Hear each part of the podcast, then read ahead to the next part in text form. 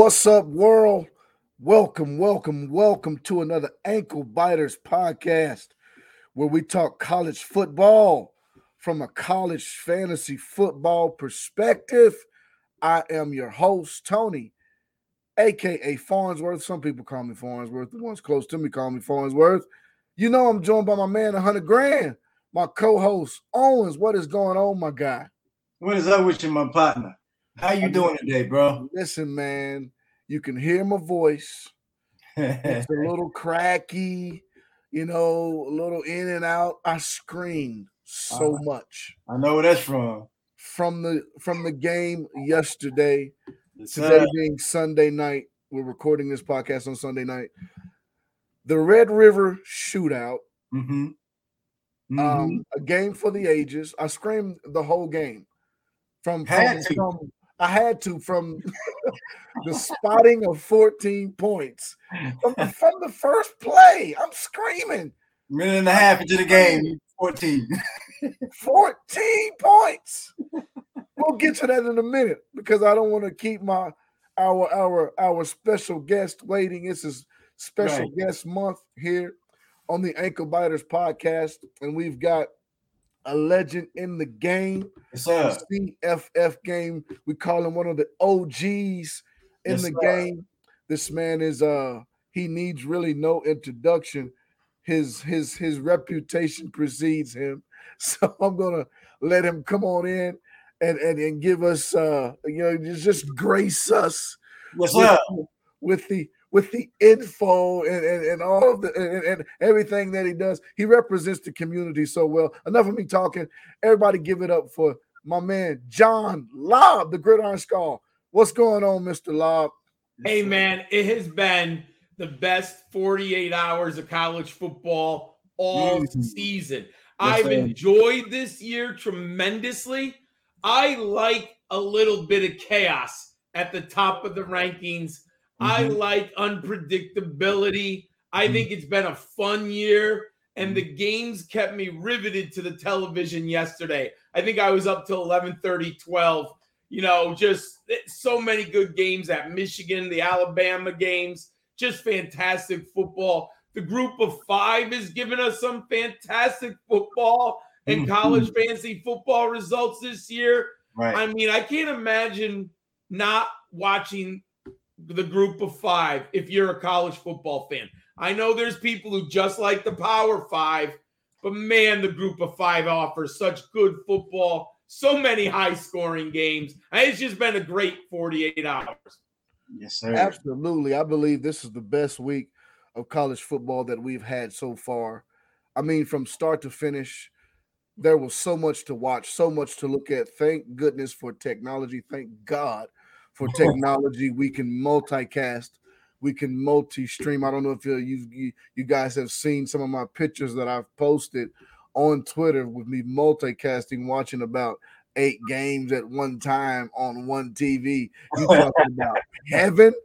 You yes, talking sir. about heaven. I get to it's almost like my eyes are never, you know, never still. I'm looking at everything, but so much to talk about in this past week. So many good games, so many great matchups, so many great finishes. Um, I mean, you had game after game going down to the wire. So many great plays, the CFF gold, the CFF goodness, of course.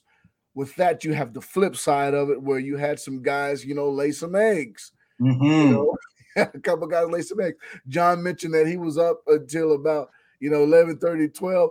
I was up after midnight because I was playing this guy right here. Owens, my man, 100 grand. Listen, we've been had we've we've had the Sooner Nation League. This is our 16th year Yes. still in college fantasy football. Yes. After that, we've been on Fantrax. Yes. And this is my this is my ace boom. This is my guy, my right hand man, as uh, uh my my kids would say, my bestie. But this is my number one rival, Rival. Yes, sir. number one rival. And I played him this past week. Right. Oh no. It was listen, it was it Epic. it would it it went with the theme of the day. Yeah, it did. Really, it the did. game went with the theme of the day, coming down to the wire. Yes, I ended up pulling it out because because listen to me, me uh this is a this is a, this is a to only me. Texas type of uh, outcome right here. Go ahead and tell them why. listen to me. Listen to me, audience.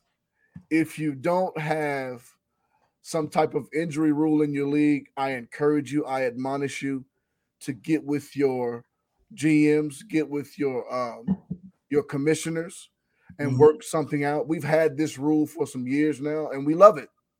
We have an injury substitution rule that if there is a late scratch or because college college football, you know, the, the the coaches they're not required to give you injury information.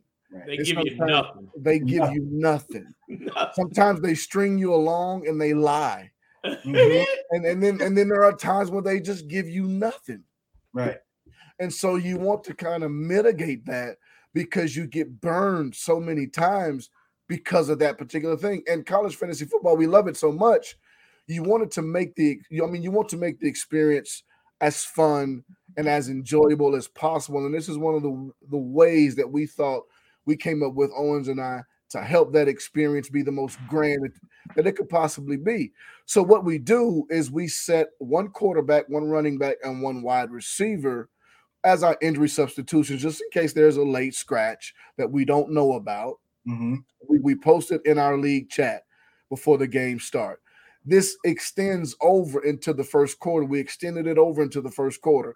If a player gets hurt in the first quarter and does not return to the game, the injury substitution rule still applies. Whatever player you picked for for, uh, for that position, Owens or myself, we will insert them into the game. That won me the league yesterday because here's here's, here's what happened. Dontayvion Wicks gets hurt in the first quarter. I think it was his first catch. With the wide like- receiver, Right. Yes, for for for uh, Virginia. with like Virginia. Right. 13 minutes left in the first quarter. He gets hit. The refs end up ruling it a legal hit. I mean, it's it's it's kind of fishy because they left the unnecessary roughness penalty, but they took away the targeting. He did not return. My injury substitution for the week was Calvin Austin because he burned me the previous week. I should have just started him, but he burned me the previous week by not getting in the end zone against Temple. Then he's going against Tulsa, and I'm like, Tulsa's pretty tough. So I'm going to just use him as my injury substitution. He ends up with 200 yards and a touchdown. Ties our fantasy It ties the game when I insert him in. Well, the tiebreaker, the in-game tiebreaker is bench Is points. bench points. Oh no! Yes. Yeah. Yeah, you know what I call you, right? I call you. Yes. I had plenty of bench points. I had plenty. I had I had more than enough to win. And and the, the reason why I was up, I know this is a long story. It's pretty, you know, uh, elongated, but but listen, it feels so good. I have to say oh, I it know because this is my number one rival. Again, John mentioned that he was up to about midnight. I was mm-hmm. up till about one o'clock I was up because the Arizona UCLA game was still on, and Owens had Charbonnet in the game, Ooh. and Phillips. and Kyle Phillips Kyle Phillips. had one catch oh, for Oh, like 11 yards or something like that. What are the odds of that? Unbelievable. It one point. one of the biggest, one of the biggest busts of the week. yes, Yes. against Yes. Arizona. Unbelievable. They're, they're, they're, they're out there trying out walk-ons for God's sake. They stink. Unbelievable. And Charbonnet, I'm watching it with every carry. I'm like, no, don't break one. Don't let him break one. And he never really broke one. He got 111 yards. And it was about, I don't know, six, five, six minutes left when they pulled him. And they brought another guy. in. Yeah, I was mad. They brought number 22 in. I And I was thought, oh, yes, just run the ball. Just run the ball and run clock. Come on, Chip. Just run the ball and run clock. He did not put Charbonnet in. Once I knew that, I saw what Owens had. And I knew that once I put Calvin Austin in the game, it would be a tie ball game because Charbonnet was done. And had he broke one more run, it 10 would have over for me. 10 yards. Give me 10 more yards. Is ball 10 game. more yards, and he would have won. So that was my day. I feel good about that. I know that's very, very long-winded, and I'm belaboring my point, but I don't care. I feel good. I feel good. Guys, let's get into some of this stuff. Alabama A&M, down goes Bama. Down goes Bama. We're going to College Station, the 12th man. Nick Saban, the greatest college football uh, coach of all time, hands down. Nobody's arguing that. I believe he's the greatest halftime adjuster I've ever seen ever in my life. I agree. Jimbo made some calls in this game that I started to question why they gave him so much money after having done so little up to this point. But you kind of see now the guy does have a national championship as a head coach under his belt with Florida State, Jameis Winston, Kelvin Benjamin, and those guys. But some of the calls in that game were A plus.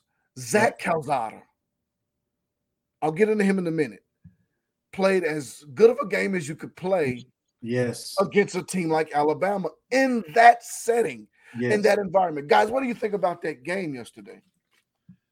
I was shocked and I was surprised that Isaiah Spiller played well, better than I thought. I Mhm. benched him on one or two teams. I own him on a bunch of teams. So, you know, I like to take the risk and um, you know, spread it out sometimes when you have multiple teams. right. But I thought he really good. And finally, Jalen Wydermyer came through.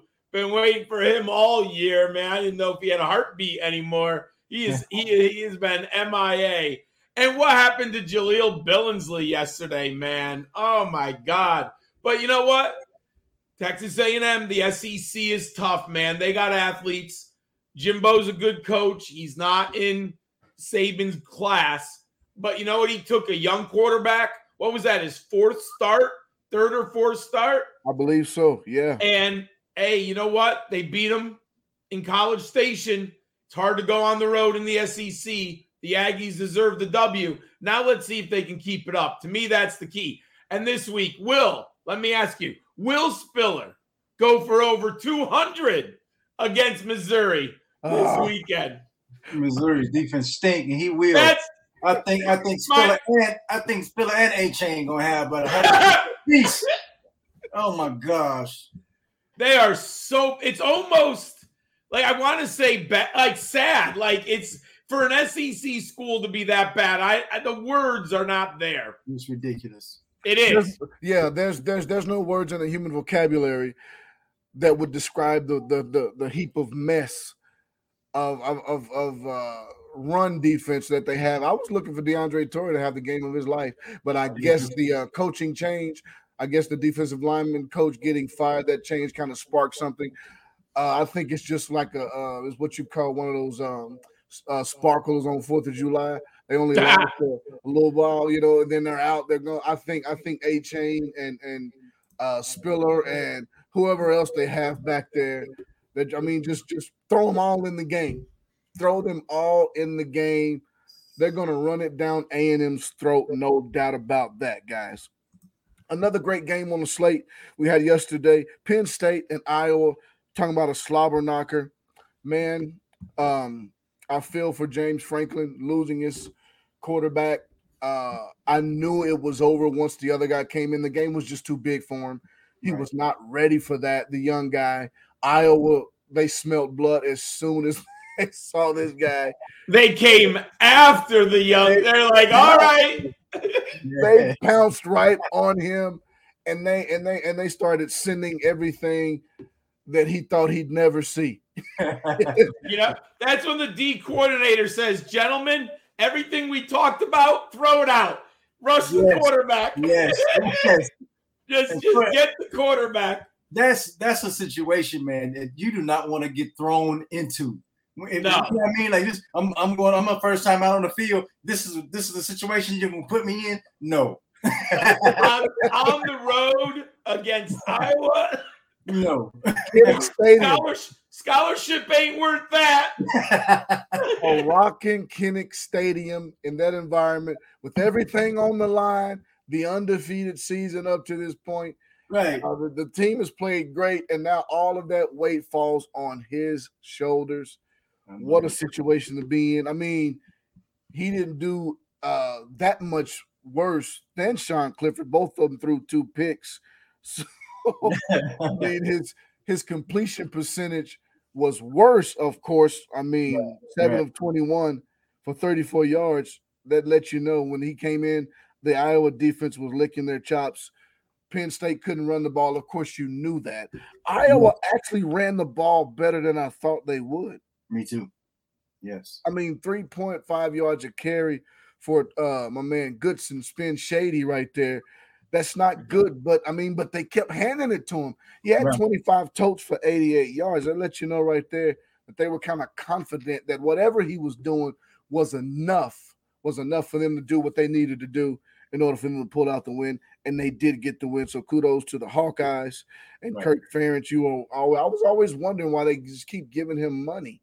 Well, they Ah, they keep, they keep extending his contract. I'm like, the dude, he doesn't hardly win anything.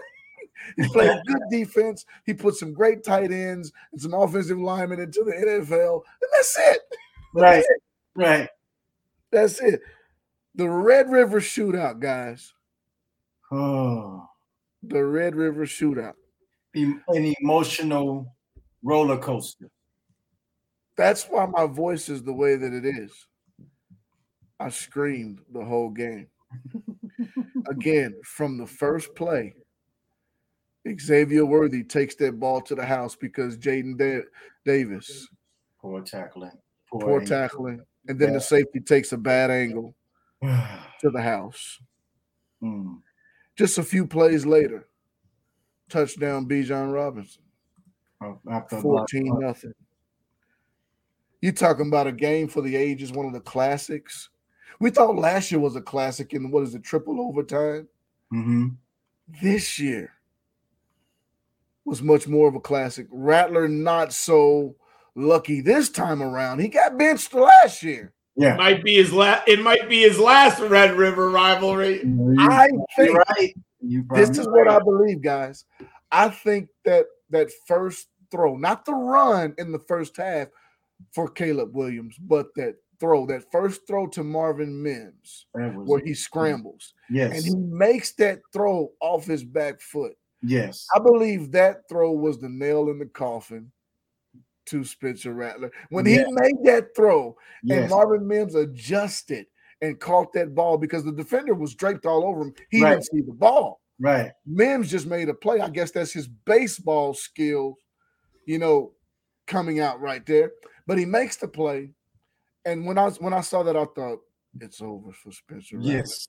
I Yes. thought this is the start. This is the dawn of a new era. Yes. This is the start. This is the new beginning.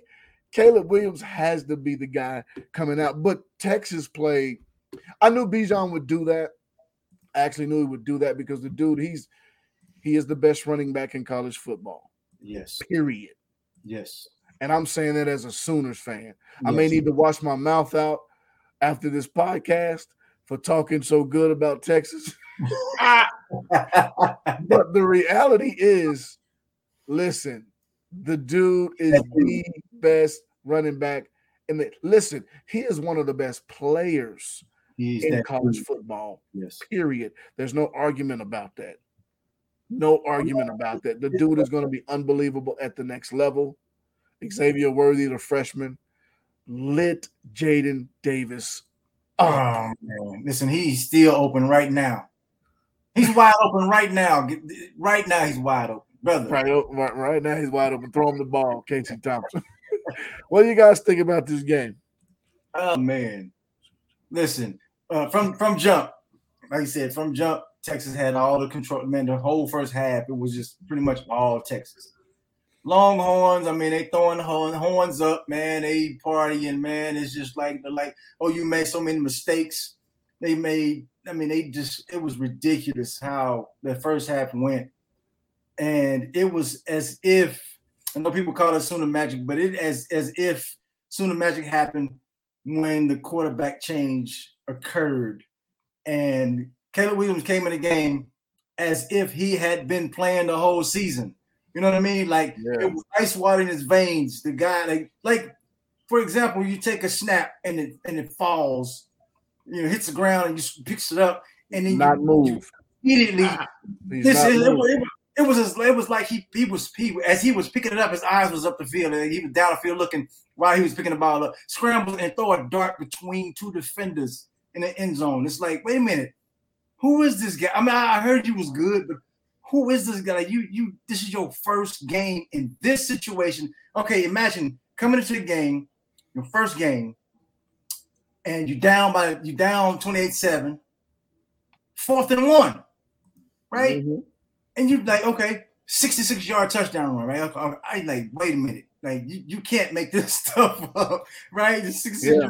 and then you come back and you make some of the throws, you make some of the plays that you you made. You put the ball, you're gonna have the ball uh last to have a chance to win the game. This is your first game in a in one of the best college football rivalries, you know, that that there is.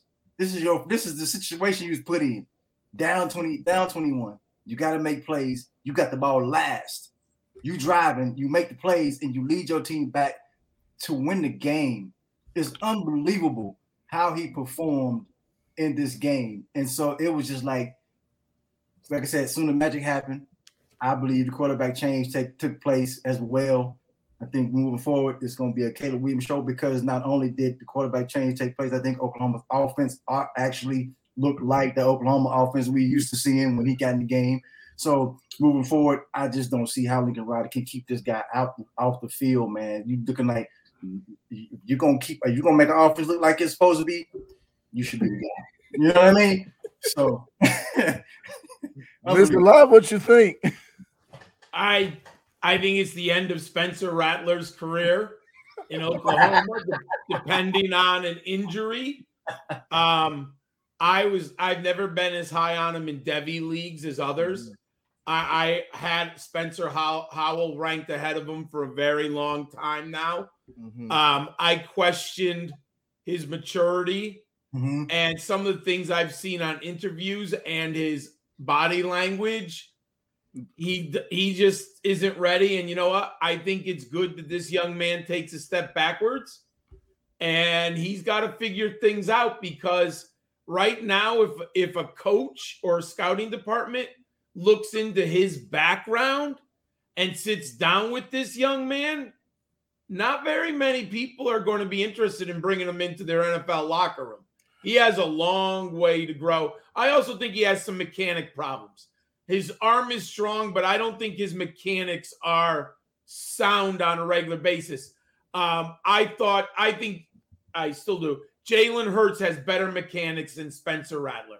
And Jalen Hurts was a second round pick. And to compare right now where Hurts was and Rattler, they're not even in the same ballpark as prospects. That's so true. I agree with both of you. I don't know that you can continue after seeing what Caleb did, after seeing how it changed your offense, how it changed your team, the psyche of your team, the the the, the mood of your team. It changed the energy of the team. Everything. Yeah, everything. And John, you're absolutely correct. His body language is everything, and and you saw that yesterday. Yes. You saw that yesterday. There's rumors coming out, and you saw it for you. I mean, if you were paying attention to the game, he was not interested in in Caleb Williams' success. He was not interested. he was not having it. He he, he didn't celebrate. Um, I've seen pictures. I know people that were at the game, and I've seen pictures when when the game when the players were on the field celebrating after the game. He's walking back to the locker room. It's So- not good. Yeah, that's that's that's not good at all. So when you talk about the whole sit down and you're and you're evaluating him as a person, and uh man, I just I just don't know. I think he has too much confidence in his arm. Arm. He has That's- too much confidence in his arm, and he has nothing else to go with it, which is a bad recipe. So it's it's, it's a bad recipe. Arkansas, Mississippi, guys. I'm I'm trying to move fast because there's so much to get into. I'm I'm not going to say anything about this. I'm go- John, get after it. Arkansas, Hey. Mississippi. KJ Jefferson, KJ Jefferson, KJ Jefferson. He's only on 25% of college fantasy football rosters. Now, I got lucky yesterday. I, I liked him. I had posted him as a sleeper on my Twitter account. mm-hmm. but I did not expect him to lead college fantasy football. I think he had 49 points, three rushing touchdowns, three throwing touchdowns. I mean, I thought he'd have a good day. I knew he'd bounce back. Right. I thought the crazy part Georgia is ridiculous. Their front seven is as good of a front seven that I've seen in 40 years of watching college football. I mean, mm-hmm. those boys are fast, strong, they hit, they rap. So, whatever happened in the Arkansas versus Georgia game, just throw it out. It doesn't matter. Because if, if you were watching Arkansas before that, they put a whooping on Texas, and yes. KJ Jefferson's been playing good football. Yes. You just look at Georgia's a different defense right now. And when you play defenses like that, you can't hold it against the young man. KJ Jefferson's a sophomore. He's awesome. He's yeah. awesome. And I mean, the, the be in a shootout with Matt Corral. What a great game. You know, it was interesting. I'm lucky because I have two TVs. So I had the Ole Miss and um, Arkansas game on one, and I had that um, Red River rivalry on the other because they were both so damn good. I couldn't yeah. take my eyeballs off either one. That's right. He scored 63 points in our league because our our we we score our passing yards different. Okay. So he had 63. We got we, we got one point per 15 passing yards. Oh, yeah, and he had over 300 yards, right? Oh, yes. Oh, yeah, 326. 326 there you go. Exact. You know, the, the, the defense stayed at home in that game. They didn't even. They defense didn't even come to that. No, I don't. I think they had the JV out on both teams, man. Hey. Listen, guys, that's what we want to see. I know. Hey, I'm all right. for it, man. Hey, oh, I love. Look at. I love watching Georgia play. I get it, but from a college fantasy, yes. I want nothing to do with the yes. Georgia yes. Hey, Matador defense all day. All day. Matador defense. We want to see points galore light that scoreboard up. Forget defense. Yes. yes. That's what we want to see. I was shocked at that game. I thought Matt Corral would struggle. I have him in our home league, and I sat him because he threw six picks last year in that game. And I'm thinking, okay, I want him to show me that he has learned how to read this three high safety funky look that Barry Odom throws out there because he was completely confused last yeah. year. I mean, he was throwing balls where he should not have been throwing balls last year, and I wanted to see it. Man, did I see it? Did I think that was you know what with Spencer off the off the um off the radar now for NFL scouts at least for the short term. Corral and Howell is going to be an interesting argument, and Malik Willis. Right. I mean, it's going to be oh, those man. three are really going to come down. It's going to be a fascinating draft process. They all are very different. They all offer something that is different. But man, it's going to be an interesting. Those are my top three from here on out. So I got to watch. I mean, there's a long way to go. I mean, to me, the bowl season means a lot if they play. Knock on wood. You know, you never know what they're playing for. But both the all three of those young men need to show something the last six seven weeks right now. Right. Yeah. Those are those. Uh, um. Uh. I like those three right there. I really, I really do. I like those three. And speaking of Malik Willis, we were talking about the game against Owens and I earlier. Malik Willis had a touchdown. Owens had him in the game. He had a touchdown that he should not have had. girls coming to you fresh face from home. oh. he had a he had a touchdown that he should not have had, Owens. Right. I know you know that because I think it was Joshua Mack got in the end zone and they ruled him down. It was a touchdown. All they had to do was review it. Review it. And, and Hugh Freeze didn't even bother. The next play, touchdown, Malik Willis. Oh, like, oh my gosh. Made me mad. It made me so mad. All right, guys, we're moving right along just fine. This next game, I have it on here because Florida State and, you, uh, and, and North Carolina say, why this game? Because this stat right here baffles me this stat right here baffles me. Mack Brown has has has still has yet to beat his alma mater. Crazy. How is it that he cannot beat Florida State? Doesn't make sense because I would say this year I think North Carolina State, North Carolina's more talented, but they're young, other than Howell. In the past, I would also say that in general, Florida State has had better talent than Mack Brown. So, you know, mm-hmm. I, I just think, and then maybe he gets nervous. I don't know. I haven't paid enough attention to him. It is kind of baffling because I, I definitely believe there have been times where he's got the better team. He should have won a game or two. Mhm. That's what I'm bringing it up for. I don't know about the past, but I thought for sure this year, Oh, as yeah. bad as Florida State has looked, Yes. he gets beat by 10 points. I was like, no way. Got to give Norvell a, a little bit of, you know, he's keep these guys playing. I give him credit. They still don't Yeah. have a quarterback, really. You know, they, Jordan- they're they're Well, not. Jordan Travis has five. He had five total touchdowns, over 100 Yeah. yards rushing in that game, five total touchdowns. I don't think he's going to do anything like that every week, but he can Yeah. play in this game, though. No, he definitely. Hey, look, it was probably his best. I would think that's his highest career total for touchdowns that I that I know off the top of my head. And he Yeah. definitely played well in that game. There's no question about that. Yes. Absolutely, guys. Boise State, BYU. This game shocked me. I thought I thought BYU would walk away with this game because I. Boise has been so inconsistent all year long, and Yeah. BYU looked like they were getting better every single week because you know they're they're, they're coming in the uh, into this game new arrivals to the top ten. They're undefeated. They beat some good teams. They beat Arizona State, right? I mean, Arizona State's looking good right now, and they beat Arizona State. They Mhm. go into this game and Boise, oh my gosh, Boise looked like a different team. I mean, again, they've been inconsistent and they're doing this with mediocre running game with the with the with the mediocre running game. What do you guys think about this game?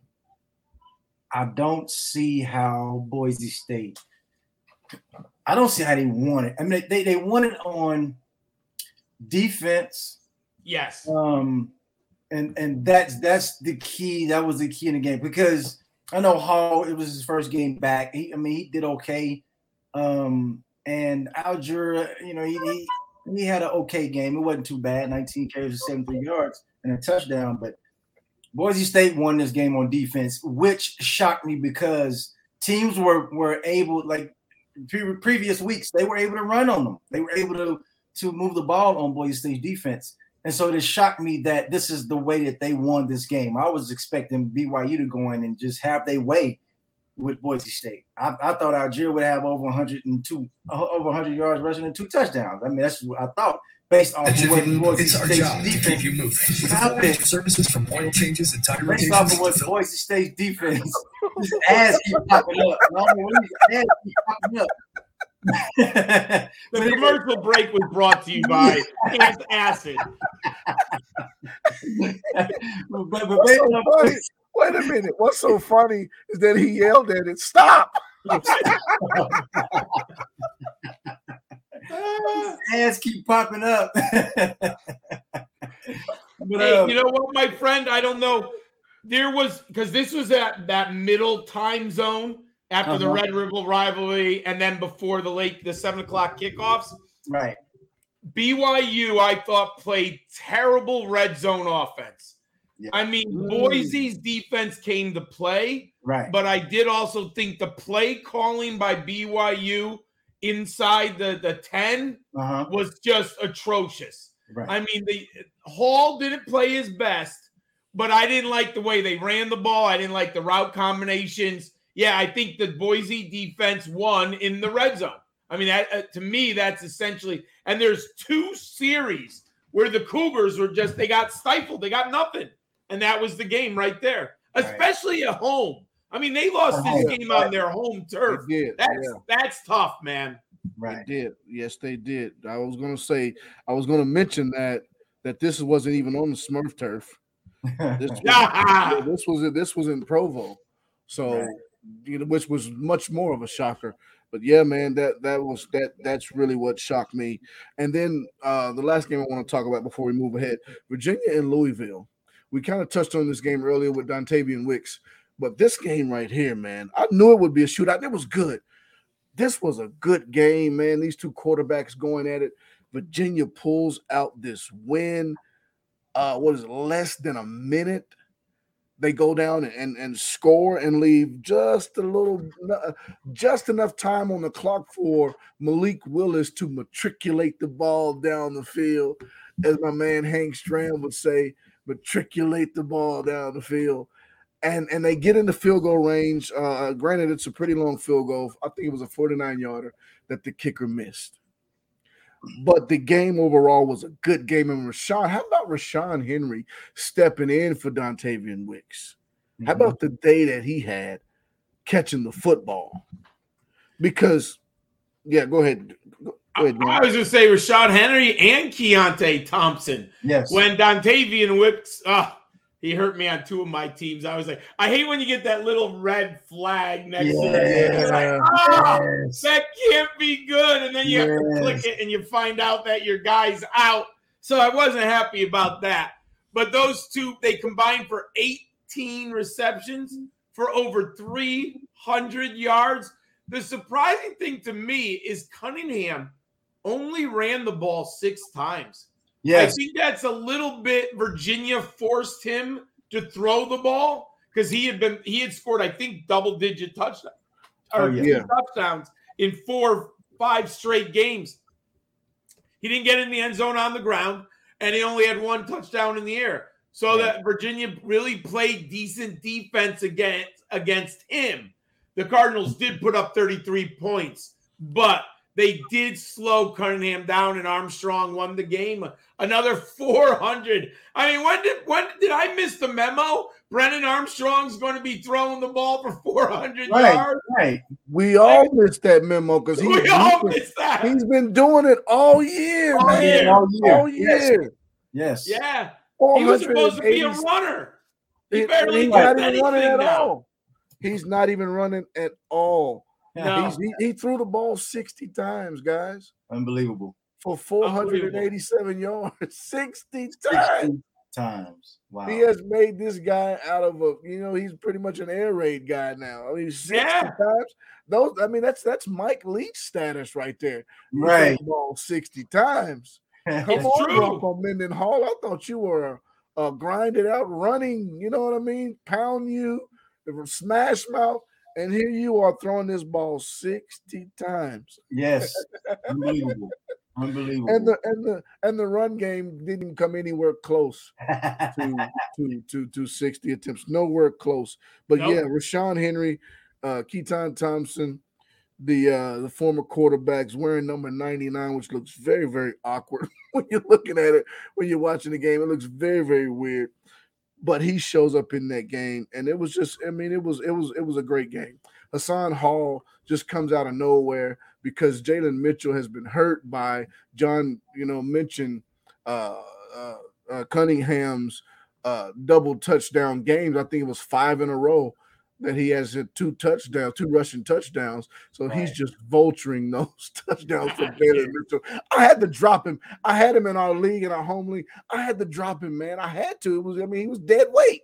I don't blame you. It's hard right now to keep him. No production whatsoever yes. because Cunningham is doing so much damage to his potential and value. There's no reason for you to keep him. No reason at all. All right, guys, that's it for our recap Let's look at the biggest winners for the week real quick. Owens, who's your biggest winner for the week? Uh, we touched on a little bit earlier. Um, I think it's Caleb Williams and Oklahoma Sooners. The reason why I picked them to be um, my biggest winner this week is it looks like they have found their quarterback. Not only have they found their quarterback, but they found their offense. Uh, and so their offense looked like it's it looked in previous years um, so I think they um, are one of the biggest winners this week, man. Like I said, man, you know, the offense has been struggling every week, man, week in and week out. Um, and, and, that's one of the one the big thing um, that the commentators and, and uh, uh, spectators have been saying about Oklahoma is that offense. This is not the same offense we used to seeing, and and I think they got that, and they found that in Caleb Williams this week. Yeah, the numbers speak for themselves. 35 points in the second half. Uh, Caleb Williams uh, responsible uh, in, in some type of way for 42 of those points on the board. Of course, he had the long run that that um, was a 60 something yarder in the first half, in the second quarter. but then he's uh, you know carried that over with 35 more. They outscored the Longhorns 35-10 in the second half. So yeah, the numbers speak for themselves.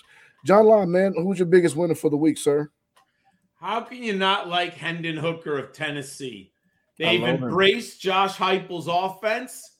They've turned the keys over to the car to Mr. Hooker there, and he is revving it down the street. I mean, the numbers he has put up the last two weeks. Now it depends on your scoring, obviously. However, 41 and 43 points from the quarterback position. And the previous two weeks, 25 and 39. So essentially, in three of the last four weeks, Hendon Hooker scored over 40 points for you. He's only on 23% of rosters.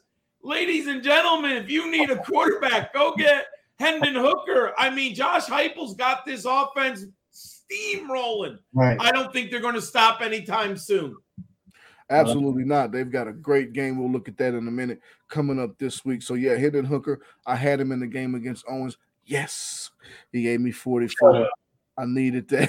I needed every bit of that to get that game. Guys, I'm gonna go with Zach Calzada, man.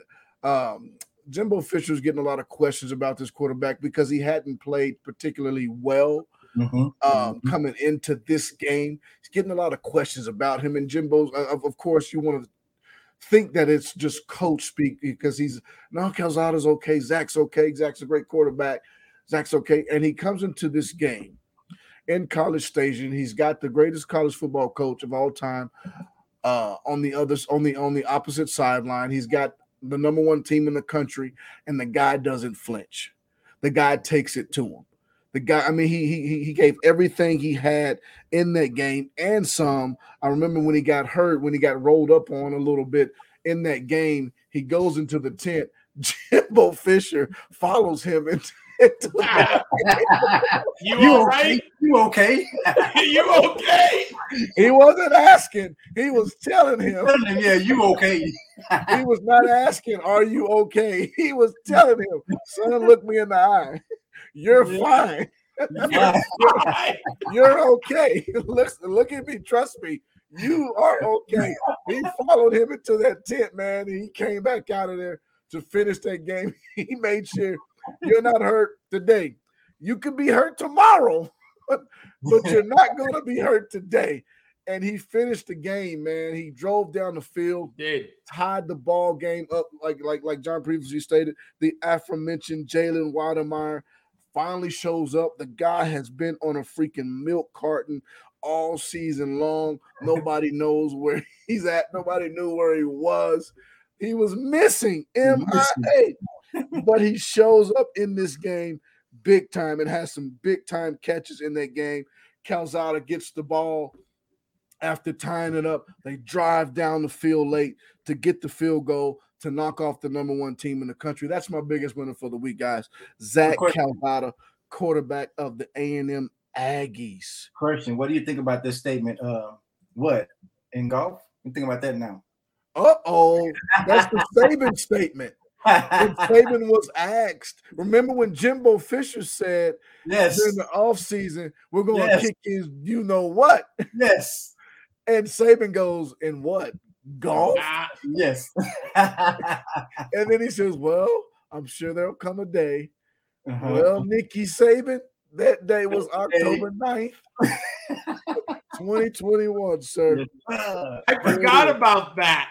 I Yes, that until you just mentioned it. That's a good one. yes. Biggest losers for the week, guys. Owens. I think it was Alabama losing. Um, and the reason why I say that, I know they still rank number five at the moment, but the reason why I say that is because when you get, you- you're trying to make the playoffs, when you get to the uh, SEC championship, you're probably going to face Georgia. And I think you would want to you would want to face Georgia with with zero losses because if you lose to Georgia in that in that championship game, you're going to get two losses, and that's going to boot you out the playoffs.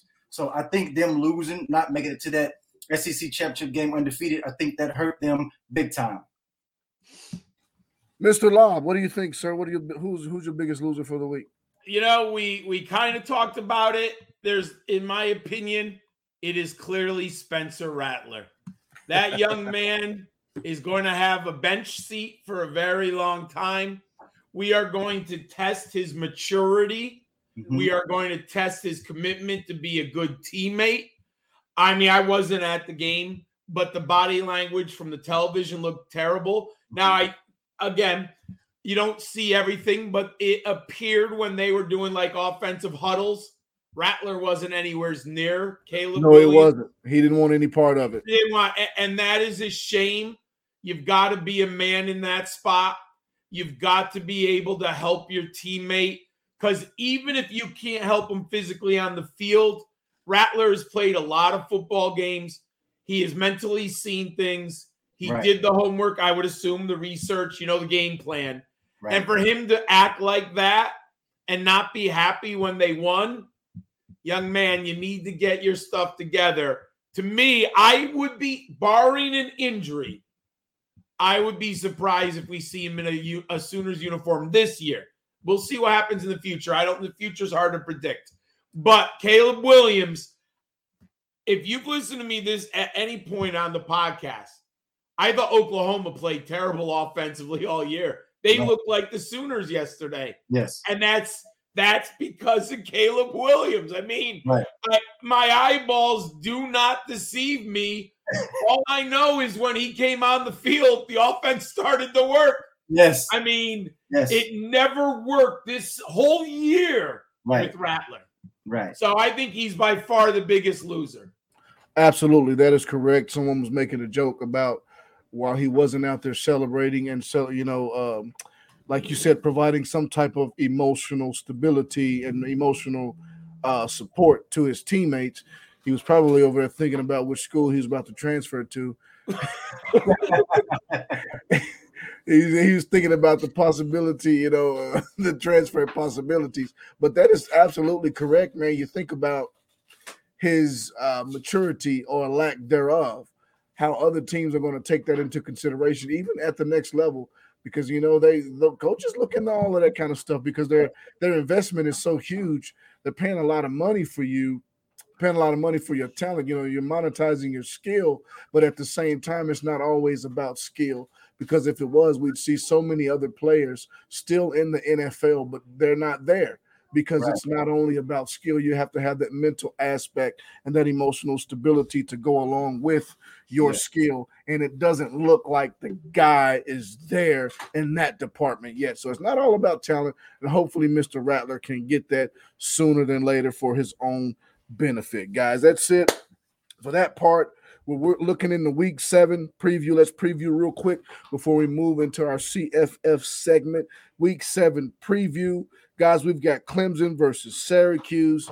Why is this game so intriguing? Because Syracuse is looking good. I know they just lost to, in, a, in a close game to Wake Forest. That was another good game we could have talked about, but we didn't. Right, We right. kind of touch on it here now. Garrett Shrader, the bearded guy, looks really, really good running the football. He looks a little better throwing it this this past game than he did the previous week. But Clemson is a real defense. They're coming off a bye week. Uh, of course, they're looking at this thing. Venables is going to make this guy throw this football. But at the same time, Syracuse's defense is not bad. And Clemson's offense is not good. I was going to say, Tony, it don't matter who's on Doesn't defense for Syracuse. This is about the Clemson or lack thereof Lack thereof. offense. I mean, it's I was coming. I was coming down the street, bro. I was just coming a little slow. I was coming.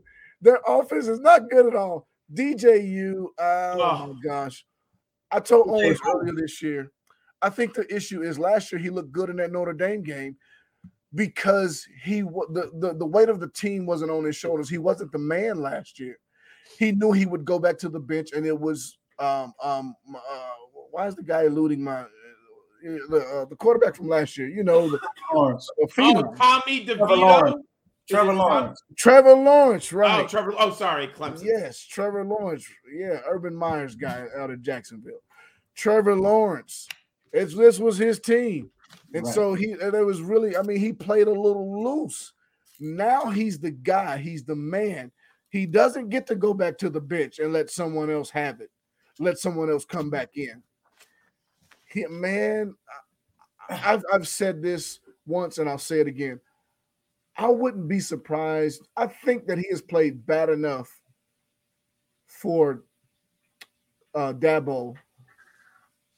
Dabo, let me let, let me just say this. Dabo, I, I, I hope Dabo was watching the OU game Yes. because I don't know that Phommachanh, I think that's the uh, backup quarterback's name. I don't know that he would be worse than DJU right now. He he's he's he's worse. He looks lost. He's Guys, worse. DJ, DJU looks lost right now. He looks like he doesn't know what he's looking at. Yeah. He looks like like this this is not what he expected. He looks unprepared. He looks disheveled. He looks rattled. He looks shaken. It's almost like any game he's in, it's too much for him. I don't think the backup will be any better. I don't because uh, when he came in, I think it was last game. Um, he didn't look no better. I'm just. It didn't look any better, huh? It just didn't look any better. Um, Clemson is in trouble, um, and their defense is not as good as in previous years, so the defense can't save them. And that was that's the difference. Now I think if their defense had been as good as as it was in previous years, they probably would be possibly still undefeated, but barely. Um, so but their defense is not like you know Georgia Tech running the ball on them and moving the ball on them and scoring them. Like you're thinking like, man, wait a minute, this is Georgia Tech, you know. But but the previous, previous Clemson defense, the previous Clemson defense, oh no, they they shutting them down. So they're, they're not as good as they all the way around. They're just not as good as they they used to be. So it's not just offense; uh, defense is, is suspect as well. So Absolutely. Guys, what you think about this Auburn Arkansas game? I- look at what happened to Tank Biz, Bigsby. Can we get a detective? We, we, we, we need an APB on Tank because I don't understand what happened to Tank. I was as high on him as anyone from an NFL prospect level, level college fantasy football level. I mean, every time I see he's getting out carried by the backup, there doesn't seem to be any announcements of it. I mean, maybe again, Tony mentioned it. The coaches never tell us if someone's injured. nope. Something is clearly Something's going on. going on with Tank. I don't know if it's injuries. I don't get it. But please, Tank, I'm begging you, please come back. We need you because he's nothing like he was. I think there's a rumor that I I think I I, I- can't remember where I heard it. It was on a podcast somewhere last week that Tank might be dealing with some type of injury. So it's it's it's it's funny that you brought that up because I did hear that. I did hear that. I forgot what podcast it was on. I mean, Tony, he doesn't. Eh, and Does he look like the same guy? He don't doesn't. do He doesn't. He doesn't. No. I But they don't tell us anything. right. Maybe it was one of the SEC podcasts I was listening to, but I think that they were saying that there is a rumor that Tank is not hundred percent. That's But the gotta be- little freshman is coming in and stealing carries, and he's and he's looking good doing it. I mean, but Tank was going to be a, a first round pick, possibly. I mean, Stud, right. stud. I'm shocked. I mean, because Bo Nix isn't the answer. No, Auburn, Auburn's not going to win nothing with Bo Nix. no. Um, their receiver. Hey, another guy. What happened to Elijah Cannon? I mean, he's got like four catches all year. Elijah, I need you, brother. I Elijah mean, what happened to Elijah? Where are you at, Elijah? Where you at? Where are you? Hey, hey, listen, Elijah's on a milk carton right now, so that's where Elijah is. They got his, they got his picture uh, hanging up on trees and stuff. Yes, have you seen this guy? Have you seen it? Have you seen him? The Have offensive seen him? coaching staff would like to have him. Well, if you uh, listen, if you if you have any information about his whereabouts, Call this number. he's called his number. Let us know. OSU versus Texas. Texas gets another Oklahoma team, a good one. Oklahoma uh, State has been pretty consistent this year. They've played some good defense. They played Boise State well. They uh, pretty much uh, played Baylor well. Shut K State down. Uh, they get Texas. Texas is what will Texas look like emotionally? What will their psyche be like after such a uh, emotional game and a bad loss. And Oklahoma State coming off a bye week. They weren't able to they they weren't able to stop Kennedy Brooks. In comes Jaylen Warren, Mhm. who's gonna get the ball 35 times. I actually think that might be Sark's most important job this week. I don't think X's and O's really matter. You can turn the ball and hand off to Bijan Robinson. Hey, Bijan left, Bijan right. I think you got to get this team mentally ready Yes. to play, and especially on defense. Like those those young men can't quit because it does look like a collapse. But if we want to achieve our goals, we still got to keep playing. So I think it's more can he keep them focused and in a position to succeed more than anything this week. I really think that's the key to to what's going to happen with that Texas Longhorns team.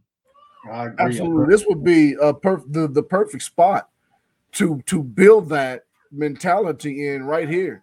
This would be the perfect spot. Owens, what you think? I agree because you know for for for years this Oklahoma State and Texas game has been building heat and heat has been it's been building up every year. Um, you, you- you've seen some upsets from Oklahoma State, you know, years back. You know, you you know, you they had, they've had good games. You know, what I'm saying real close games, and so this game um, right here could have been a trap game had Texas won yesterday. Oklahoma State. This is just a bad spot to me for for Texas to play Oklahoma State, regardless, because the way you lost yesterday, and like Lob said, your mentality coming into this game, Oklahoma State don't care about your mentality. Oklahoma State got thing on, on, on their mind. They they're ready to take it to you. So um, it was going to be a good game already, I think.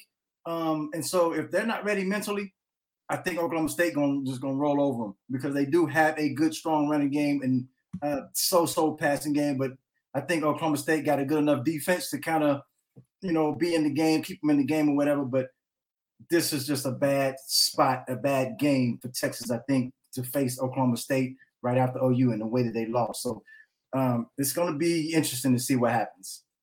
Absolutely, guys. This game right here, I'm looking forward to it. Kentucky, Georgia. Kentucky Wow. is undefeated. Yes. They just thumped LSU. Of course, Georgia, they're the freaking world beaters right now. I've handed them the trophy yeah. like three weeks in a row. Yes. Listen, this game, because both of these teams are defense first. Yes. The defense first. Of course, you got the running game is the focal point of the offense on both sides. hmm Georgia mixing it up a bit with about four or five backs. But you got my man C Rod on the other side, Chris Rodriguez. Man, this is going to be a good game, man. The Wildcats and the Bulldogs, guys, what you think? Uh, this is uh, snot knocker, hmm anti fantasy. If you got Yes. you, if you have Kentucky players, say, gentlemen, you are seating the bench this week. Yes. Yes, Rodriguez, sir. he might not get 50 yards. And I got another guy. I'm putting his buttocks on the seat too this Boy, week you are so in our next segment because it ain't going to be pretty. And I like Kentucky. They play good. Their defense is good. They play for their coach, Mhm. but this is not the spot. This is not the spot for the Wildcats. Come have a seat by coach. Absolutely. Owens, what you think? I agree with Lon. This is not where you want to look at for any type of fantasy value Uh, at all. I think, um, This this game is for the the, the college football fan. yeah, this is one of those. Yeah, you know, th- listen, this it's going to be a defensive game. I think Georgia is going to shut Rodriguez down. I do. I think he- they just they just too good, man. Them boys is like I said last podcast. They just some they dogs and they some real dogs. They like some real dogs, and so they they look hungry. I think they shut Rodriguez and them boys down, man. I think they win the game. I think they got more offense than Kentucky do. So I think they win this game, man. It'll probably be like 17 to 0 or something like that, man. I, I- I think- sounds about right. yeah, I do. I think they Georgia's just they just too good, man. They just they just too good. Yeah, it's it's going to be hard because of course, all day. You guys know this, John. You've been doing this just as long as us, as far as college fantasy football. Sometimes it's hard to turn off that fantasy switch and en- and just enjoy the game. Sometimes it's hard to do that. Oh But yeah. This is one of those games where they're gonna make you do that. They're gonna make you, they're gonna make you turn that fantasy switch off because you're Yes. gonna, I mean, you're gonna have nothing to get Nothing. excited about as far as fantasy. So they're gonna make you go into the game with the switch off. I'm just gonna enjoy this I'm game enjoy this. because it's gonna be a good game. yeah. It's gonna be that kind of game. But this other game, Give it all. Uh-oh. Mississippi and Tennessee, give it to me, baby. It's gonna look just like Mississippi, Arkansas. I was gonna say we Yeah. another hundred points. Yeah, I the mean, is gonna stay home. They're gonna stay in a bed. The defense is gonna sleep in. They're gonna hit the snooze button about ten times. They're not showing up to this game. So I don't want got- them to show up. I want to see. I want to see the scoreboard light up. Give me everybody in this game. you What got you got? anybody Everybody. in this game. Put them in the game. Put them. Idiot. All your wide receivers, all your running backs, your quarterbacks. Put them in this game. It's gonna be over 100 yard, 100 points scored combined. I'm telling you, over about a thousand yards of total offense combined. Listen, you put them in the game. hey, if, if there's a offensive tackle who lines up at tight end, I'll put him in. he might he might get a goal line touchdown. Like You put him might in. get a catch. Yeah, that's right. that's right. You got to put everybody in, in in this game. Offensive explosion. Both of these head coaches are all about pushing that ball down the field, and that's what they're thinking because they know the other guy's trying to get a leg up. I, I, I guarantee you right now, these defensive coordinators are sleepless. They will get no sleep this week because they already know that this is going to be an offensive game. They know. They Yeah. already know. And so they I, I- guarantee you they're probably preaching, let's just get a stop. let's just get a stop. if we can just get one stop, we'll be good. Let's just get one stop. Tony, you really all the defensive coach wants one stop, one turnover. We That's might it. win the game That's, if that's we get they're looking for. those two. And that's all you might need is one Yeah, stop. Seriously. one turnover. That's all you might need to to to win this game. All right, guys, let's get to our CFF segment. Guys, we had eight quarterbacks last week throw for over 400 yards. That's what we're talking about. That's what we're talking about. You had one guy, you had one guy say that ain't enough. I want to go for over 500 yards. Bailey Zappe has been lighting it oh, up Oh, no. all year. Oh, yeah. long. Long. Man, if you've got this guy, you are a grin. I mean, you, you're you sleep with a grin on your face. I promise you. You got Yeah. eight guys again, over 400 yards passing, three running backs, over 200 yards rushing, five wide receivers, guys, over 200 yards receiving, CFF gold all over the place. Yes. All of these guys looking good. What do you think about these guys? if they're on if they're on your waiver wire, you got to go out and get them. I mean, there's no question. Let me just look here. I want to click on a button. Um, do we have? Let me go. I hate week here. Get all the players. Let's see. If I look quickly, oh yeah, Xavier Worthy, only 29% of leagues. Jalen Nailor. How about Jalen Nailor? Look at what Michigan State has done. He had two, 221 yards. Oh my God. I mean, that's that's just unbelievable. So there's some wide receivers there you can definitely start. And then let's see who do we have for the rushing here. Let me hit the yards button. Walker, we knew Tyler Badie, we knew. Oh, Kennedy Brooks. He's on 68% of rosters, but you never know. You might be able to grab him. And let me see who's the quarterbacks here, passing yards. Zappe's the man, but he's on he's 95% owned. Oh my god, Max Bortenschlager is only owned on 2% of leagues. My god. Morton Slogger. Yeah, that's Morton right. That's it. Morton Schlager. And then Seth Henigan. He's been playing well, that freshman for Memphis. He threw Yes. for 463 yards yesterday. yes. Yes, and I loved it because 200 of it went to Calvin Austin, up. and I needed every bit of it. I needed every bit of it. Shut up. Guys, let's get into our start and sit segment of the show. Guys that were starting, guys that were sitting, one quarterback, running back, wide receiver, and tight end. Owens, lead us off. Who you starting this week? This week at quarterback, I'm going to start Brennan Armstrong versus Duke. Armstrong has been lighting it up, and Duke can't stop nobody. Nobody. Duke can't stop nobody. Listen to me. Duke cannot stop anybody. And Armstrong is that offense.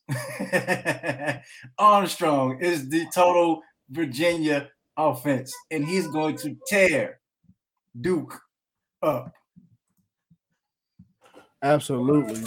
Mr. John Love, who you got, sir? I'm going with the hot hand. I am very impressed with him. KJ Jefferson versus Auburn. We've been talking about KJ Jefferson tonight. I just think he's in a perfect spot here to smash. I know it's Auburn. People might be afraid, but I believe that KJ Jefferson, other than Georgia, is matchup proof. Go ahead and start Jefferson this week. I like that one, man. I like that one. I'm going to go with Hendon Hooker. We just mentioned this this uh offensive explosion that is to be Mhm. between Ole Miss and Tennessee. Of course, you know that um, Matt Corral is startable. That's given right there. But I'm Mhm. going to go with Hendon Hooker. Hendon Hooker's only 23% on. I don't know how that is. Yeah. 23% on right here on Sunday night, the 10th. Hopefully that goes up through the roof after your waiver wires go through. But you got to go out and get Hendon Hooker. And I think you got to put him in the game here. He's going to have to keep up with Matt Corral in the Ole Miss offense. And Josh Heupel is very capable of game scripting some plays to get the ball in the right hands and put some points on the board. I'm going to start Hendon Hooker this week. I like it. I like it. And the running back that I'm going to start this week, um, I'm going to go with Devon Achane, Texas A&M versus Missouri. Now I know everybody's going to start Spiller. That's a given. Um, Missouri has the worst rush defense in the entire country, giving up over 300 yards of rushing per game. So Horrendous. if you don't have Spiller and you have Achane, put Achane in the game. Achane still gonna go over 150 yards and run a couple of touchdowns. And the third string probably gonna get in. Third string running back probably gonna get in. He probably go over 100 yards. It's ridiculous how bad the Missouri run defense is. Feel free and confident to start them Achane if you have them against Missouri this week. Fine. Excellent, Mr. Take Lobb. I'm going to go to Texas Tech. After they've lost Tyler Shough, they kind of changed this offense a little bit. If you haven't noticed, SaRodorick Thompson has scored 18 and 39 fantasy points the last two weeks. Gentlemen, he has a hundred and 60 set 66 yards rushing and five touchdowns and three receptions. And Texas Tech plays Kansas this week. He's only on 24% of rosters. I'm going to put Thompson in. He's hot. He's he's a legitimate back. He gets injured, but he's healthy for now. So I'm going to ride him while he's healthy. Yeah, he had an excellent game last week, no doubt about that. And I am going to put him in in our home league because I have him on our roster. I can't wait to put him in. Guys, I'm going to go with Charles Williams. This guy gets the ball, hadn't looked good in every single game, but they do feed him the ball. The Mhm. guy has 94 carries in five games. So the guy is getting the football. Again, doesn't have the best game in every game. I think they play some stiff competition. Uh, has UNLV. They played Arizona State. They played Iowa State. He didn't look good in those games. Didn't really look good against UTSA. UTSA can be a little stingy at times, depending on the style of offense that they're playing.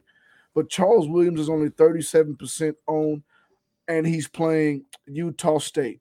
Utah State, I believe, is giving up about 204 rushing yards per game. I've got to go with Charles Williams here in this particular matchup. Utah State does not like to play rushing defense. And so you want your running back going against teams that don't like to play rushing defense. And so Utah State is one of those teams. I am starting Charles Williams in this game. Man, good pick. Good pick. The wide receiver that I'm going to start this week is Josh Downs from North Carolina versus Miami. Josh Downs has no less than eight catches in every game this year. Unbelievable. I'm uh, coming into the year. Um, there was a we had speculations that he was going to be the man, um, but wasn't for sure. And it looks like he's the man. He's the real Um, deal. He's the real deal. And so um feel confident, man. Feel free. I mean, feel feel safe and confident to plug and play Josh Downs this week versus Miami. I think he's going to continue to uh get that ball, man, and and and be a, a wonderful fantasy uh, value to your team. So start him this week. When I I've been scouting Malik Willis over the last month. Mhm. And as I'm watching this Liberty offense, there's a freshman named Demario Douglas that just kept popping. He has scored double digit points in all five games this year. I had him on my sleeper on my Twitter feed this week. He exploded for six receptions, 156 yards, and a touchdown. Back to back weeks with over 128 yards receiving. He's attached to Malik Willis, ladies and gentlemen. Malik Willis is going to throw touchdown passes. They're now playing University of Louisiana Monroe. Hello. They don't like to play pass or run defense on that side of the ball. Douglas is only on 12% of teams. I'll take a wide receiver with Malik Willis any day of the week here. That's a good pick. That's a good pick. The guy was showing up in the previous game. Good pick. I'm gonna go with Velus Jones of the Tennessee Volunteers. Again, I'm I'm I'm I'm I'm in this Ole Miss game, guys. I'm in this game, and I'm going to say in this game, Velus Jones, the number one target for my man Hendon Hooker. The guy's coming off a good game against, I believe, a better defense. South Carolina, I believe, has a better defense than Ole Miss. Six catches, 103 yards, and a touchdown. Right. He even had a carry for 15 yards. So they're finding different ways to get the ball in his hands. The guy is getting, he's healthy now. He has gradually been progressing to full health on the season. You see that in the progression of his stats all year long. Listen, I'm going to start Velus Jones, the USC transfer, in this Josh Heupel offense. He's the only guy that has shown up. Josh Heupel has no problem with finding the guy in the receiving game and feeding him. I believe this is the guy that is that will continue to get fed in this offense. You want to have the number one wide receiver in the Josh Heupel offense. I gotta start Velus Jones here. Trey McBride versus New Mexico. Everybody know New Mexico stink. Uh, Trey McBride has been lighting it up. He's been consistent since day one. Uh, one of the one of the top tight ends in the country. Um, and that's that's that's just enough said. One of the top tight ends in the country. New Mexico stink. Start him and play him. He's gonna hook you up. All right, I'm going to go. He might have disappointed you last week. Jordan Myers, who's now actually the running back at Rice. But if you go back two weeks ago, he scored 48 points against Texas Southern. Why do I like him this week? He's against UTSA. The Roadrunners are going to score a boatload of points. Jordan Myers qualifies at tight end, but he plays running back. I like him a lot in this shootout against UTSA. Place Jordan Myers in your lineup. Don't give up on him after one bad week. All right, Jordan Myers, tight end, playing running back. Good deal. I'm gonna go with Zach Kuntz, tight end for Old Dominion versus Western Kentucky. The, the Daryl Mack, the quarterback for Old Dominion, is not your typical pocket passer. And what you'll find with these dual threat quarterbacks, they get comfortable with the guys that are closest to them. The tight end position is a safety blanket for such guys. Zach Kuntz has had great games here lately. Didn't particularly show up, thank goodness, because Owens had him in the game. I got to continue to revisit that because I just love it. But Owens had him in the game. So he, he didn't particularly play well in this game against Marshall. But they're going to need him in this game against Western Kentucky. This game against Marshall was very, very slow. 20 to 13 was the final score. Very, very slow. Marshall, uh, I don't know what they were doing in that game. They typically want to throw the ball up and down the field and run up and down the field with their new coach, Charles Huff. They didn't do that in this game. Western Kentucky will. That's their offense. They will drive this ball up and down the field. And so Old Dominion is going to need to keep up, at least stay close. I think Zach Kuntz is a consistent part of this offense in this game because I think Daryl Mack is comfortable throwing this guy to the ball. Again, he's in that vicinity where those passes are easier for Mack Jr. So I think you got to get Kuntz in the game. Zach Kuntz, starting Zach Kuntz from Old Dominion versus Western Kentucky. Guys, we've come to the sets. The guys we're going to sit down next to coach, come warm this bench. I don't want you in this game. I don't think you're going to produce in this game. Sure, you're a great guy. You're an outstanding young man. You are an absolute talent. But in this game, I've got to sit you in this game because of the matchup. Owens, who you sitting at the quarterback position? Oh man, this guy lit it up last week. Will Lewis from Kentucky.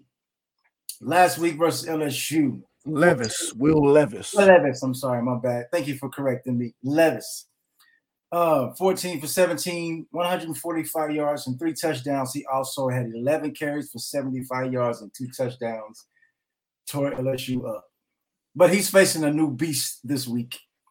One of uh, the most dominant defenses you want to ever you want to see in college football, um, and that's Georgia.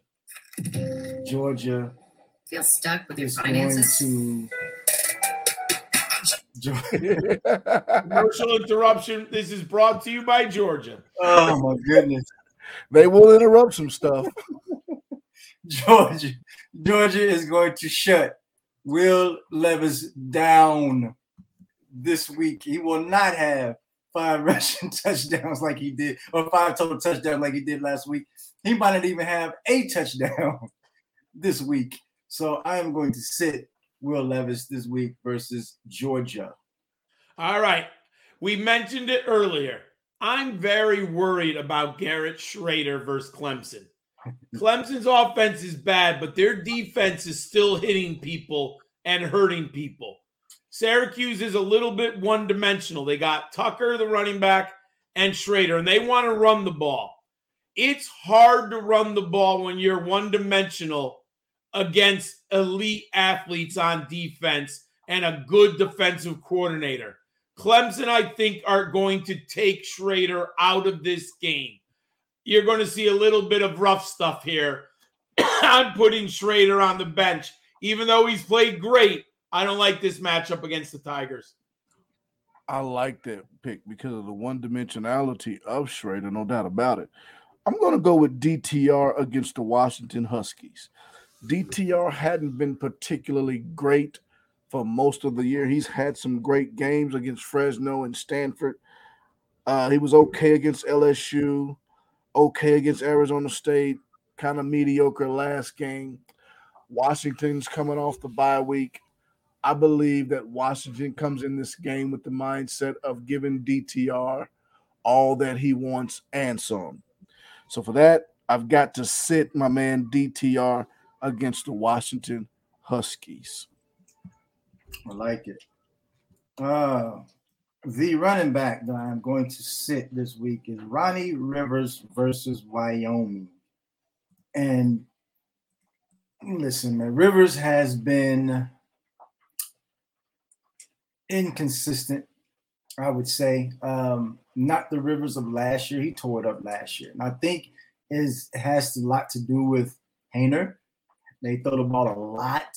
Um, Rivers is not catching as many balls as he did last last year. I mean, he's he's still uh, he's still involved in the passing game, but it's not as as involved as last year because Cropper is a big part of that offense and and and, and his Haener's main target. So, um, running the ball, he's not running the running the ball as much. He's not getting as many carries as he did last year as, as well.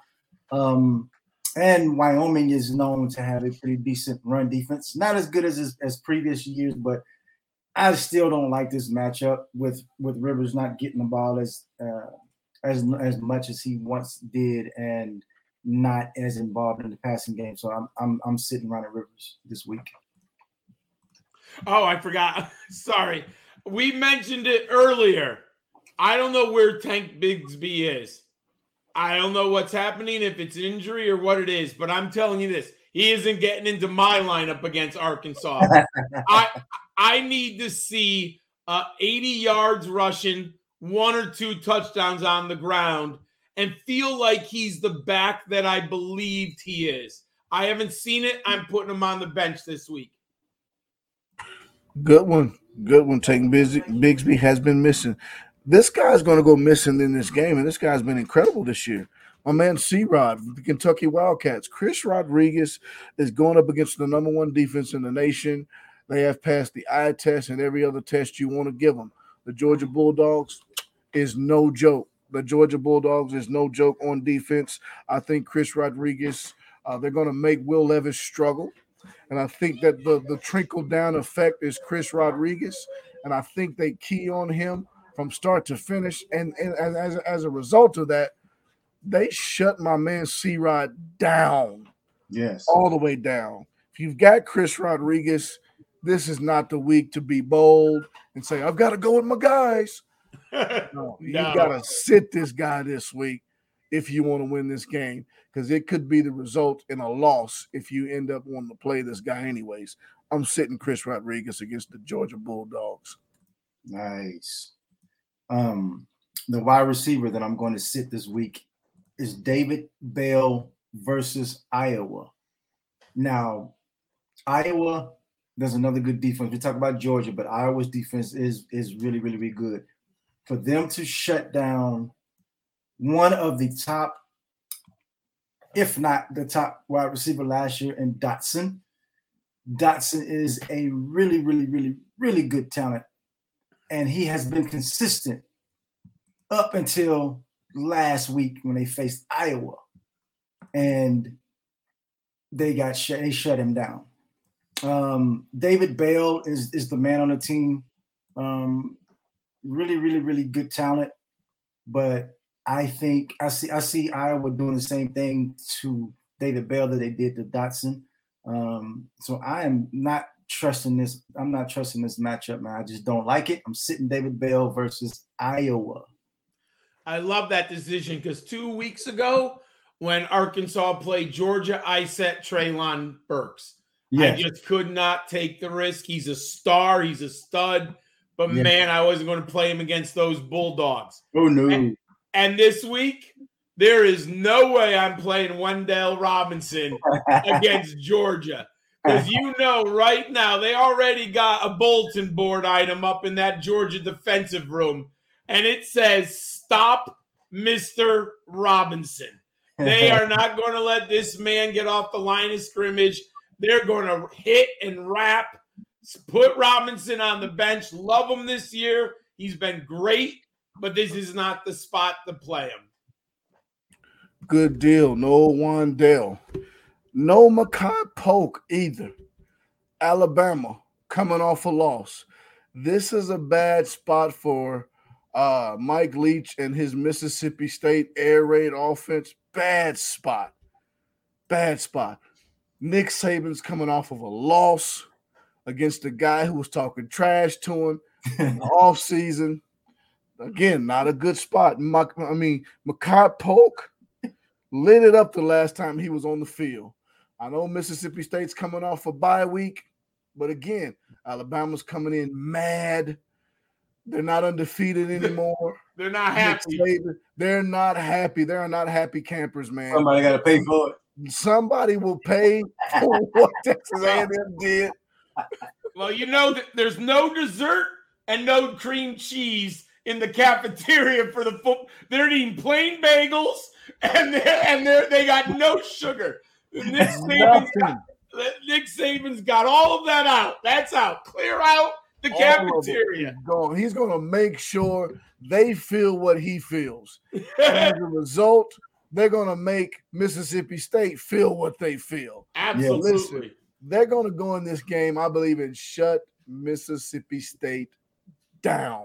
Yes. Makai Polk, I know he's been he's been looking good these last three outings. Not this week, guys. Bad spot for Makai Polk and the Mississippi State Bulldogs. Mad Saban, mad Alabama defense. Bad recipe. You got to sit Makai Polk down this week against the Crimson Tide. like it. the tight end that I'm going to sit this week is Derrick Deese Jr. versus San Diego State. Listen, thi- thi- this is this is a really good tight end. Really good tight end. Has some had some big games this year. Um, but he has not seen a defense like San Diego State's them boys can play some them boys can play some ball on that side of of, of, of the of, of that um that side of the ball, man. Um, pretty consistent. Um, did a did a number on Utah this year. Um, so Derrick Deese, man, you're not gonna uh, look good this year, this week, man, versus uh, San Diego State. So I'm sitting here. I like it. I like it. And you mentioned David Bell. I'm going to sit his teammate. Now, he may or may, I think he's going to play, but it doesn't matter in my book. Payne Durham versus Iowa. I'm just not taking the risk of playing any wide receiver, tight end, or running back for that matter against the Hawkeyes. I don't think Purdue can handle the Hawkeyes defense. So put Payne Durham on your bench, everyone. Sit Payne Durham. Very clear. And with Payne Durham, you got to sit Brock Bowers. yes. yes. You got to sit Brock Bowers against Kentucky. Listen, Georgia can play some defense, and so can Kentucky. Brock Bowers, he showed he he reappeared in this last game after disappearing against Arkansas. I think he take another he'll he'll take another week off this week. He's gonna disappear again against Kentucky. So all you Brock Bowers lovers, you may want to sit this guy against Kentucky this week, then find you another option. Guys, that is it for our start sit segment. We have come to the fan favorite, the I wish segment. This Yeah. is a chance, guys, for you to blow off some steam. Look at Owens. He is grinning from ear to ear. he can't wait because last week we brought the I wish segment back for the first time this year, and he was sick. But this week, look at him rocking back in his chair. He can't wait. I don't even know what my I wish is. Let me just reveal that to the audience and be transparent. I'll think of something. But my man Owens is ready. Our special guest, the OG John Lobb, is ready. You guys ready? Absolutely. Do it. Let's do it. Let's do it.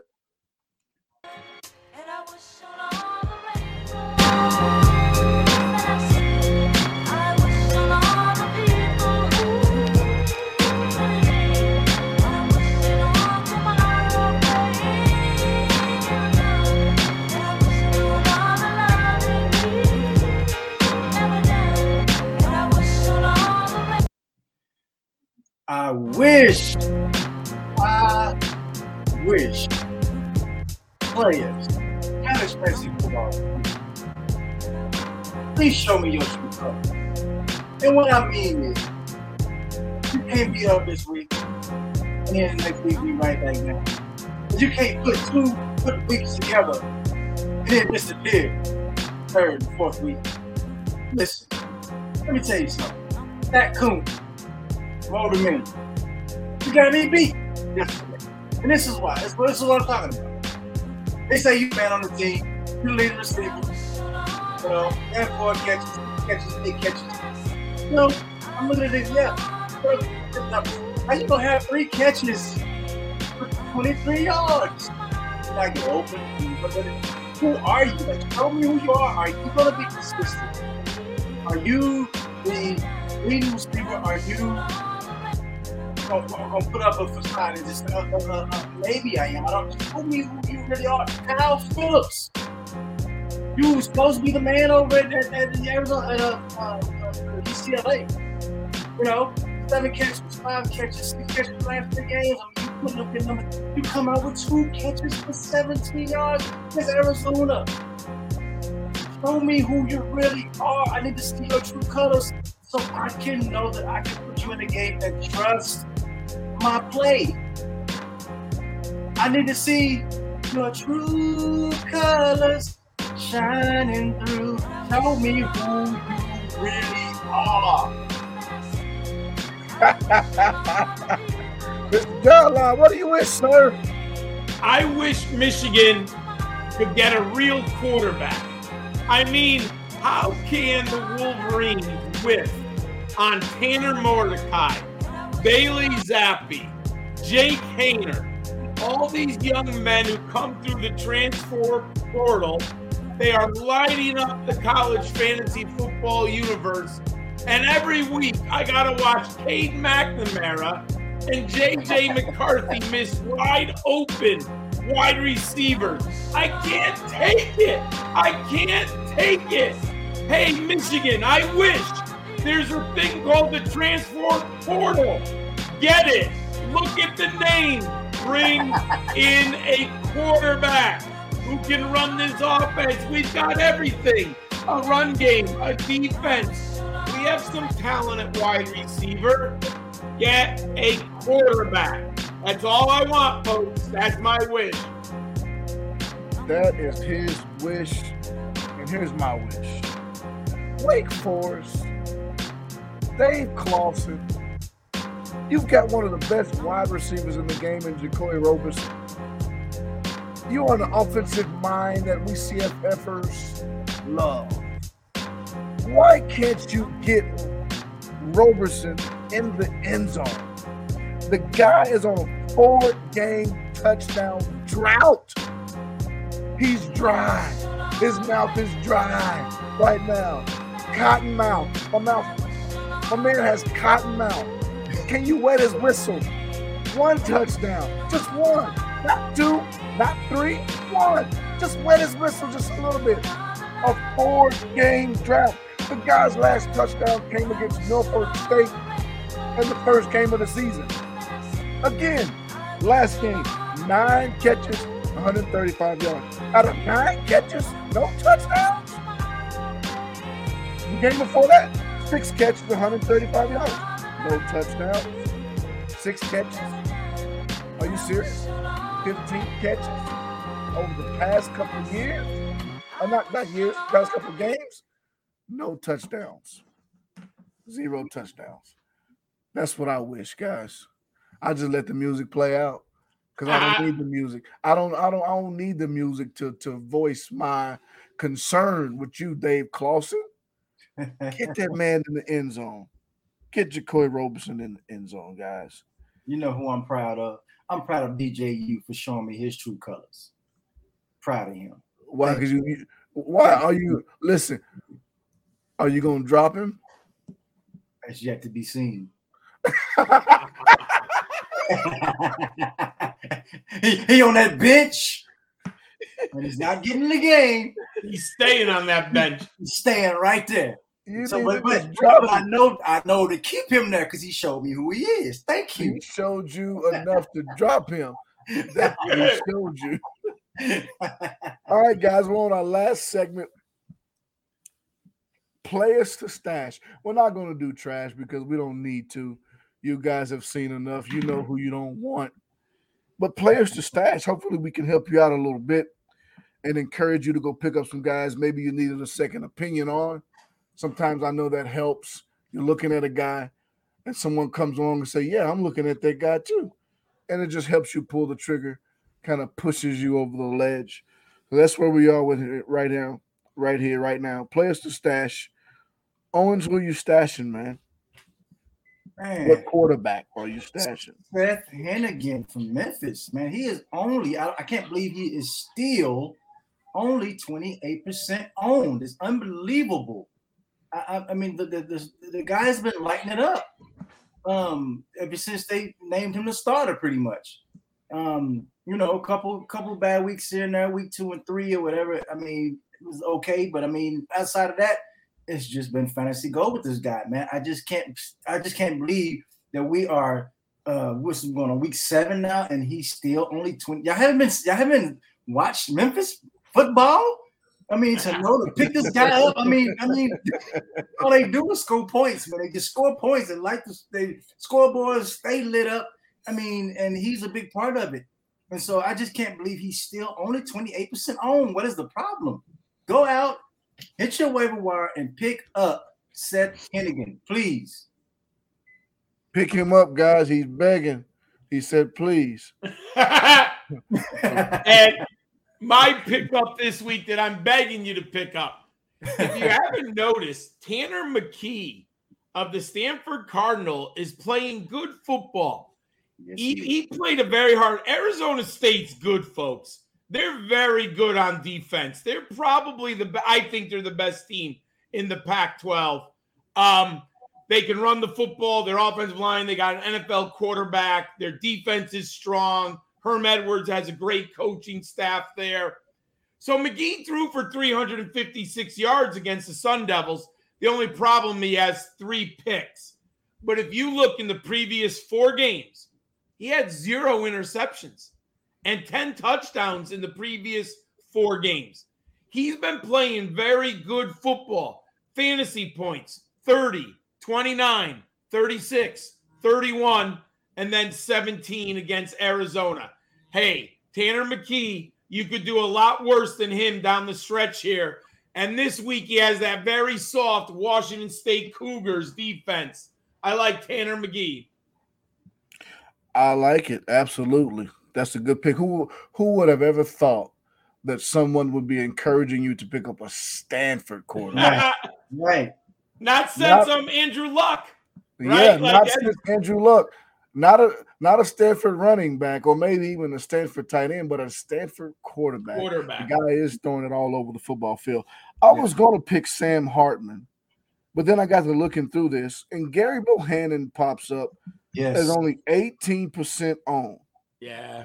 The Yeah. guy just lit up a good West Virginia defense. yes. Lit them up for five total touchdowns, no turnovers. The guy has 11 passing touchdowns, zero picks on the year, Mhm. six rushing touchdowns. Okay, get that. Get that, guys, through six games. 11 passing touchdowns, six rushing touchdowns, 17 total, over 1,300 passing yards, 66% of his passes, plays in the Big 12. I know the defenses look a little bit better this year, but this is a good quarterback, guys. Only 18% on. You've got to get this guy on your roster. I'm stashing Gerry Bohanon if I can. I like it. I like it. I like it. Um, the one, uh, the running back that I'm going to stash this week is Pat Garwo, the third from Boston College. Um, Boston College coming into the season were a pass first offense with, with Phil Jer- Jer- Jurkovec. Um, and ever since he went out with an injury and he's done for the season, it seemed like they wants to go back to what we used to see in more run type of offense. Um, and and Pat Gar- Garwo um, has stepped into that role, and he has been doing pretty pretty good um, on the ground. Um, uh, after since like I said, after, since Jurkovec had went down with an injury, so Um, I'm. I think he's he's is he? I think he's a sophomore, I believe. Um, and so yeah, this is yeah, he's a sophomore. Um, I like Garwo the third, so I'm going to pick him up and stash him. All right, Mr. John Love. I'm going to go Brad Roberts out of Air Force. And I'm not usually a guy sitting here to tell you to pick up um, triple option offense running backs. But here's the workload for Brad Roberts in the last five games 29, 21, 13, 29, and 33 carries. Brad Roberts has gone over 113 yards rushing three of the last four games, and he has scored six touchdowns in the last five games. The numbers are silly. As long as Air Force is going to feed him, I like him. He's only on 38% of the teams. Hey, you could do much worse in the flex position than Brad Roberts of the um, Air Force. That's excellent. Brad Roberts does get that ball. If He nothing gets else, that ball.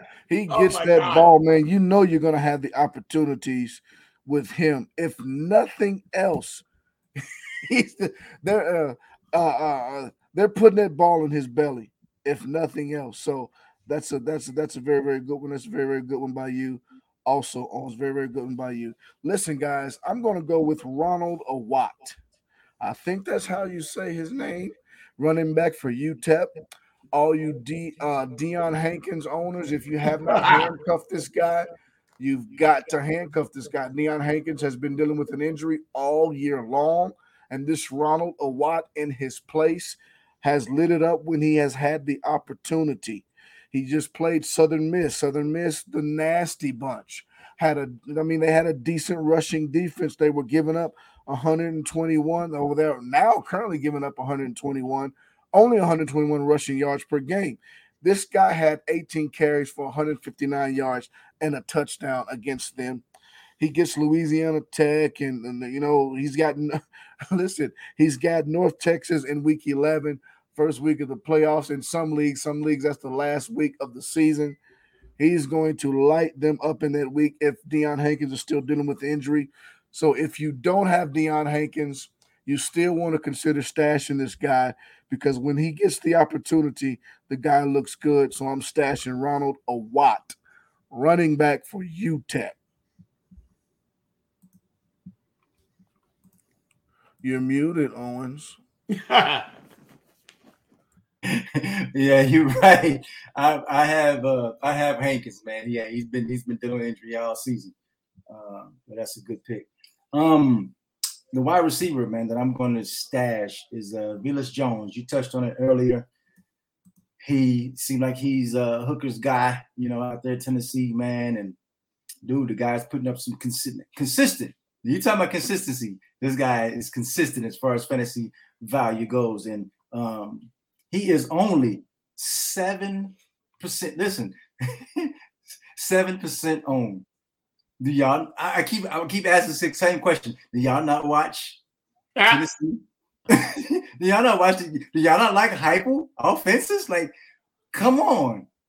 Like, I mean, it, Tennessee has been lighting that scoreboard up, and this guy is a part of it. To be only seven percent owned is baffling. Go out and pick up Velus Jones from Tennessee. And my wide receiver to stash. He had a great 2019. Then with COVID and, and challenges, he didn't play.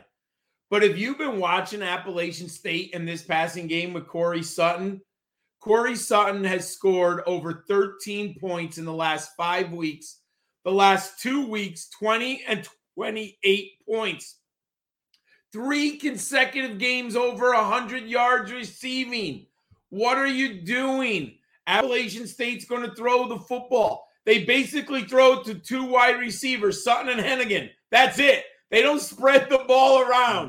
That they get it it. to Hennigan and Sutton. I mean, it. hey, he's a great stash wide receiver for late in the season, everyone. absolutely. Hennigan and Sutton, Sutton. That's all they think about. That's all they have. Man, I'm stashing Dante Cephas, sophomore wide receiver from Kent State. He's only 3% on. Coming into the season, we were all looking at Ja'Shaun Poke. Some guys were, were transitioning from Poke to Nykeim Johnson, the Syracuse transfer. But Dante Cephas has looks like he is the guy to have in this offense against Buffalo his past game. 13 catches, 186 yards, and three touchdowns. They really hadn't had the chance to open up their offense because of their non-conference schedule. They had VMI, Virginia Military in the first week. You're not going to do a whole lot against them. They had Iowa. Nobody's doing anything against Iowa. They had Maryland. He had 10 catches, 151 yards, and a touchdown against Maryland. They had Bowling Green. Bowling Green is a sneaky play. They look a lot better on defense than the Bowling Green of the past, although they they get drummed this past week, I believe by Akron, which was very very shocking to me. Very shocking to me. They got thumped by Akron. I mean, when is the last time you heard that Akron's thumping somebody? Ah, right. wild, brother.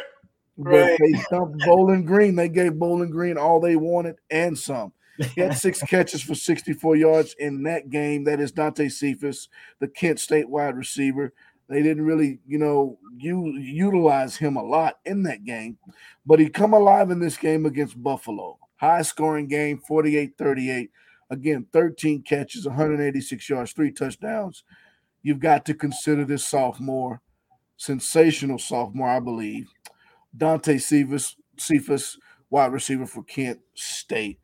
Guys, that is it for our show. We don't have a tight end because they're just not that important to stash. you can stream them boogers all you want. Uh, you're going to be dropping them left and right. If you don't have uh, Michael Mayer or uh, uh, uh, the guy at Colorado State, Trey McBride, if you don't have those two guys or, or Grant Dulcich uh, UCLA, you don't really care. so if you don't have one of those three guys, you really don't care because everybody else is as inconsistent as the day is long, man.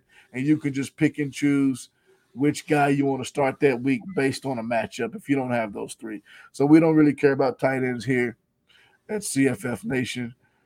Thank you so much, John Lobb, the OG, one of the OGs in the game Yes, sir. for coming by, gracing us with your presence and your knowledge and your expertise. Hopefully, our listeners can glean from that and progress toward making the playoffs in their league, getting their teams, uh, you know, ready to make that run. As we're on the downside of the of the regular season, we just hit the uh, mid the, the the midway point of the regular season and now you should be hitting your stride right about now. We're getting them getting into conference play. So a lot of these games coming up are going to be crucial because you're jockeying for position in your league. Depending on how your league is set up, you want to get in those top spots. So all of your plays now become crucial. You got to pay attention to your matchups. You got to pay attention to the waiver wire. So many times the waiver wire wins your league. And so many times matchups can win you games. Right. Sometimes matchups can win you games. You play the wrong guy at the wrong time and you lose because of it. It Right. can knock you out of the playoff race and the playoff hunt where you were playing a game that you really needed to get. You Right. needed to get that game, but you played the wrong guy. So you really want to pay attention to that and be very aware of those types of things. That's it for me. Owens, you got anything? That is it for me. That's it for him. Mr. John Lobb, go ahead and tell the people about uh, your work, where they can find your work and your and your resources, and uh, where they can find you at on social media.